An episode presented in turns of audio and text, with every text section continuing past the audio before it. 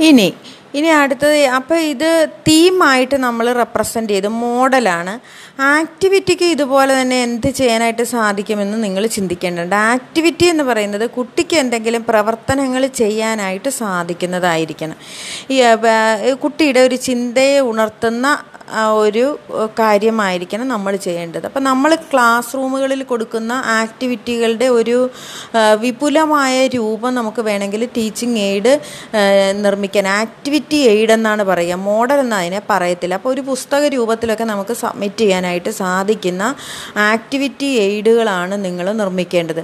ഇപ്പോൾ ഉദാഹരണമായിട്ട് ഒരു ബാനർ ഉണ്ടാക്കുകയാണെന്നിരിക്കട്ടെ. നിങ്ങൾ ചിലപ്പോൾ ഡെമോൺസ്ട്രേഷൻ ക്ലാസ്സുകളിലൊക്കെ കണ്ടിട്ടുണ്ടാകും ഒരു ബാനറിൽ ഒരു തുണി ബാനർ ബാനർ ഫോമിൽ ഒരു തുണിയിൽ നിങ്ങൾ എഴുതി ഒരു വളരെ ഒരു മഹാവാക്യം എഴുതിയിരിക്കുകയാണ്. അതിൽ ചേർക്കേണ്ട ചിഹ്നങ്ങൾ നിങ്ങൾ വിട്ടിരിക്കുകയാണ്. ചിഹ്നങ്ങൾ യഥാസ്ഥാനത്ത് ചേർത്തിട്ടില്ല. അല്ലെങ്കിൽ ചില്ലക്ഷരങ്ങളോ അക്ഷരചിഹ്നങ്ങളോ ചേർത്തിട്ടില്ല. അപ്പോൾ നമുക്ക് തീരുമാനിക്കണം.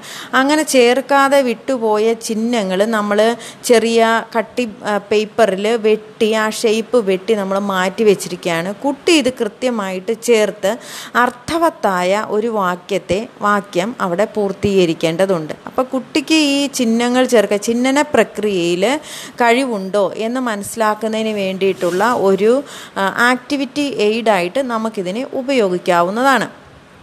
ഇനി അതും അല്ലെങ്കിൽ പുസ്തക രൂപത്തിലാണെങ്കിൽ കുട്ടികൾ ചിത്രം വരയ്ക്കാനൊക്കെ ഉപയോഗിക്കുന്ന തരത്തിലുള്ള കട്ടി പേപ്പറുള്ള ഒരു ബുക്ക് നമ്മൾ പത്ത് ഇരുപത് പേജൊക്കെയുള്ള ബുക്കുകൾ ബുക്ക് സംഘടിപ്പിക്കുകയാണ് എങ്കിൽ അതിൽ നമുക്ക് ഓരോ പേജിലും ആദ്യത്തെ ഒരു പേജിൽ ചെയ്യേണ്ടുന്ന ആക്ടിവിറ്റികളുടെ വിവരണം കൊടുക്കാം. അടുത്ത പേജിൽ ഒരു സാമ്പിൾ ആക്ടിവിറ്റി കൊടുക്കാം.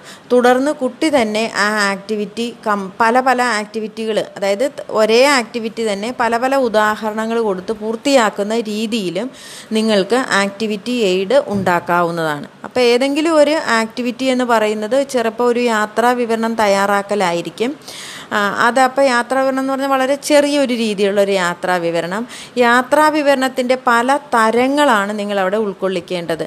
അപ്പോൾ അത് ഏതൊക്കെ തരങ്ങളാണെന്ന് നിങ്ങൾ ചിന്തിച്ച് നോക്കണം. ആ രീതിയിൽ അത് കൊടുക്കാൻ പറ്റും. ആത്മകഥ എന്ന് പറയുന്നത് എന്താണെന്ന് മനസ്സിലാക്കിയിട്ട് പല പല ആത്മകഥകളിൽ നിന്നുള്ള ഒരു ചെറിയ ചെറിയ ഭാഗങ്ങൾ ഉൾക്കൊള്ളിക്കുകയും ആ ഓരോന്നിന്റെയും പ്രത്യേകത എന്താണ് എന്ന് കണ്ടെത്തുകയും ചെയ്യുന്നത് മറ്റൊരു ആക്ടിവിറ്റി എയ്ഡായിട്ട് നമുക്ക് സെറ്റ് ചെയ്ത് ബുക്ക് ഫോമിൽ നമുക്ക് സെറ്റ് ചെയ്ത് എടുക്കാവുന്നതാണ്. അപ്പോൾ ഈ രീതിയിലാണ് ആക്ടിവിറ്റി എയ്ഡുകൾ നമ്മൾ നിർമ്മിക്കേണ്ടത്. അപ്പോൾ മോഡൽസ് ഒരു തീമിനെ അടിസ്ഥാനമാക്കിയാണ്. ആക്ടിവിറ്റി ഒരു തീമിനെ അടിസ്ഥാനമാക്കി തന്നെയാണ്. അപ്പം ഒരു ചെറിയ ആക്ടിവിറ്റി ചെയ്തു പോവുകയല്ല ചെയ്യുന്നത്. ഈ ഒരു ആക്ടിവിറ്റി എയ്ഡ് ഉപയോഗിച്ച് പഠിക്കുന്ന കുട്ടി പൂർണമായിട്ടും ആ ഒരു ഇപ്പം യാത്രാ വിവരണം തയ്യാറാക്കുന്നതിൽ ഒരു വിദഗ്ധനായിട്ട് കുട്ടി മാറുന്നു.